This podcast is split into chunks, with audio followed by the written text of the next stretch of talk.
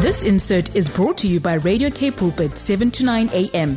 Please visit kpulpit.co.za. Hi, my name is Steve. You're listening to Bible Toolbox. What's the difference between compassion and mercy? Is it the same thing? Is it the same thing? I, I often think that we get those two terms confused pa- compassion and mercy. Okay? If you look in the dictionary, compassion is a feeling of pity or sorrow for the suffering or misfortune of another. This requires a certain awareness outside of yourself towards somebody else. That is compassion. When Christ was when Christ was teaching, uh, he and his disciples had crossed the lake, and they found thousands of people waiting for them on the shoreline. Uh, the Gospel of John said he looked at them with compassion because they were like sheep without a shepherd. They were lost. And Matthew's Gospel, just before the feeding of the 5,000, it said he taught them many things of the kingdom. He was feeding them spiritually before they even got a taste of bread or a taste of fish. So compassion is a feeling of sorrow for the su- suffering or misfortune of, of other people, and something we as Christians should be aware of in the world today. There are probably people in your own family right now who are suffering. Compassion is required for us to try and help them wherever we can. It doesn't mean we're going to solve everybody's problem, but it means we have an awareness of something outside of ourselves.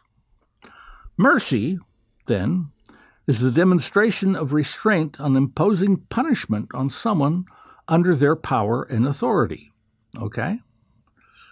God does not give us what we deserve. God does not give us what we deserve. Okay? Only Jesus wore a crown of thorns that was jammed down on his head so much that the blood ran in his eyes and down his face. We deserved that not Jesus, but he's the only one who wore the crown of thorns, so we don't have to. That's called mercy. That's called mercy. Okay? And the ultimate compassion and mercy of God we can find in Romans chapter 5. Just three verses there, 6, 7, and 8. This is what Paul writes For while we were still weak, at the right time, Christ died for the ungodly. For one will scarcely die for a righteous person, though perhaps for a good person one would dare even to die. But God showed his love for us in that while we were still sinners, Christ died for us. That's compassion. We were lost. We were spiritually bankrupt. We deserved nothing else other than what was reserved as punishment for us. We deserve nothing else. Okay? I mean, if I look back on my life, and I'm sure if you do yourself, there are things that you bitterly regret. You bitterly regret those things. And if you could, you would have changed, you would have gone back and changed those so those things that never happened. Okay? That, I understand, that is part of our burden. We were spiritually bankrupt when we did those things. And yet Paul says, while we were still weak, at the right time, Christ died for the ungodly. We were all ungodly at one stage. We were all sinners deserving of punishment. Those who have come into grace, those who have accepted Christ as their Savior and been baptized to walk in a newness of life, those things have been forgotten and forgotten. God doesn't remember them anymore. They've been wiped off of our uh, in our book, our account. Okay, so compassion is a deep awareness of the suffering of people outside of yourself.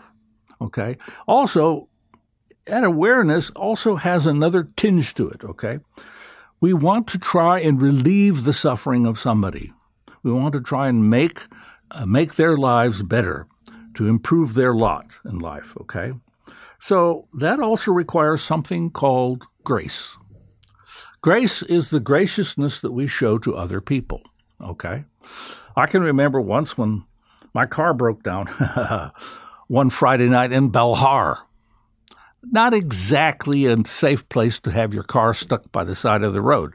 I had my wife and one of my sons with me, and several several people pulled over to stop. Some of them their intentions weren't that good. Finally, one guy stopped his car and he walked over and he introduced himself. He says, "My name is John. Is there something wrong with your car?" I said, "Yeah." He says, "Open, open up." So I opened, and he looked and he said, "Ah, it's your clutch cable. Your clutch cable's gone." I said, "Oh, okay." He says, "Look, I, I'm, look, I'm a mechanic. I don't have anything like that here, but I can get a, a clutch cable for you." He said, "But it's not safe for your wife and your son to be here." I said, "Okay." I said, "What'll I do? Call a taxi?" He says, "No, no. I'll take them to your home." So I stayed with my car while John took my wife and my son back home so that they would be safe. Then he came back. It was like one in the morning. One in the morning. And he says, Look, I have a clutch cable, but I can't repair it here. I will tow your car to my house, and then tomorrow morning I'll come and get you, and you can have your car back.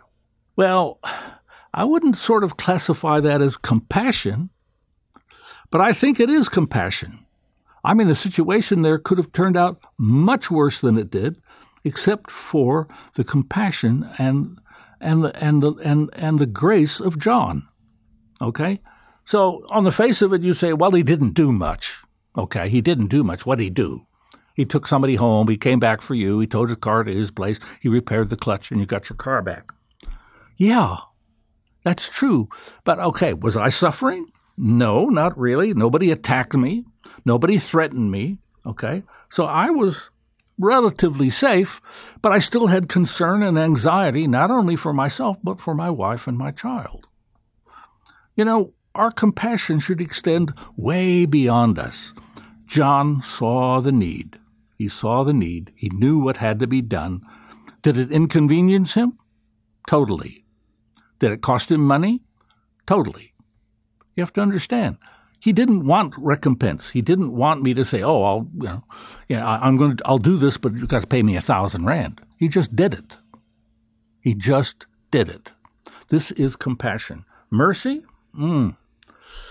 So, what's the difference between compassion and mercy? Mercy is the kindness shown to one who offends. Okay?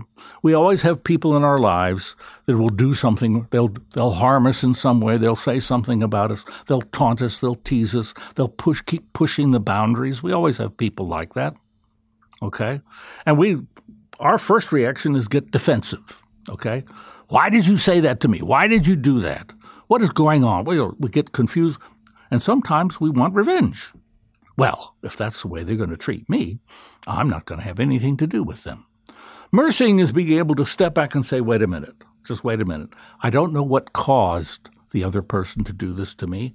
I don't know what caused that, but am I bigger than just picking a fight in the schoolyard? Am I bigger than that? Do I have the spiritual fortitude to say, listen, this doesn't matter. Let's just have mercy. Okay, I'm going to forgive them. I'm going to forgive them.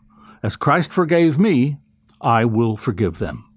Okay, forgiveness isn't easy, but it's a it's a critical part of mercy. You won't forgive somebody, there's no mercy for them, and there's no mercy for you either. You're going to carry that around for for years to come. I don't know if any of you are in that state right now. Well, somebody offended you, or some family member did something against you, or maybe your husband or wife or your children, and you've held it against them for years and years and years. I'm not going to write to them. I'm not going to call them. I'm not going to show them that I'm weak. We we we like to put that and say I'm not weak. I'm strong. I will resist what they do. I won't, won't give them the satisfaction that they hurt me. That's not mercy. That's not mercy. If God wanted to do that to us and said, listen, I withdraw my mercy. I don't need you to have mercy.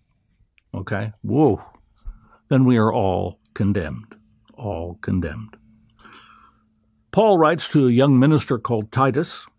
In chapter 2, starting in verse 11, this is what he says For the grace of God that brings salvation has appeared to all men, teaching us that, denying ungodliness and worldly lust, we should live soberly, righteously, and godly in this present world, That means two things. We live with compassion for those outside of us, number one. Number two, we live mercifully towards others because we have been shown mercy. I hope this has helped in your Christian walk, that you can learn to forgive, that you can forgive and move on, and that you will use compassion to help those who stumble beside you. My name is Steve. Thank you so much for listening. This insert was brought to you by Radio K Pulpit, 7 to 9 a.m. Please visit kpulpit.co.za.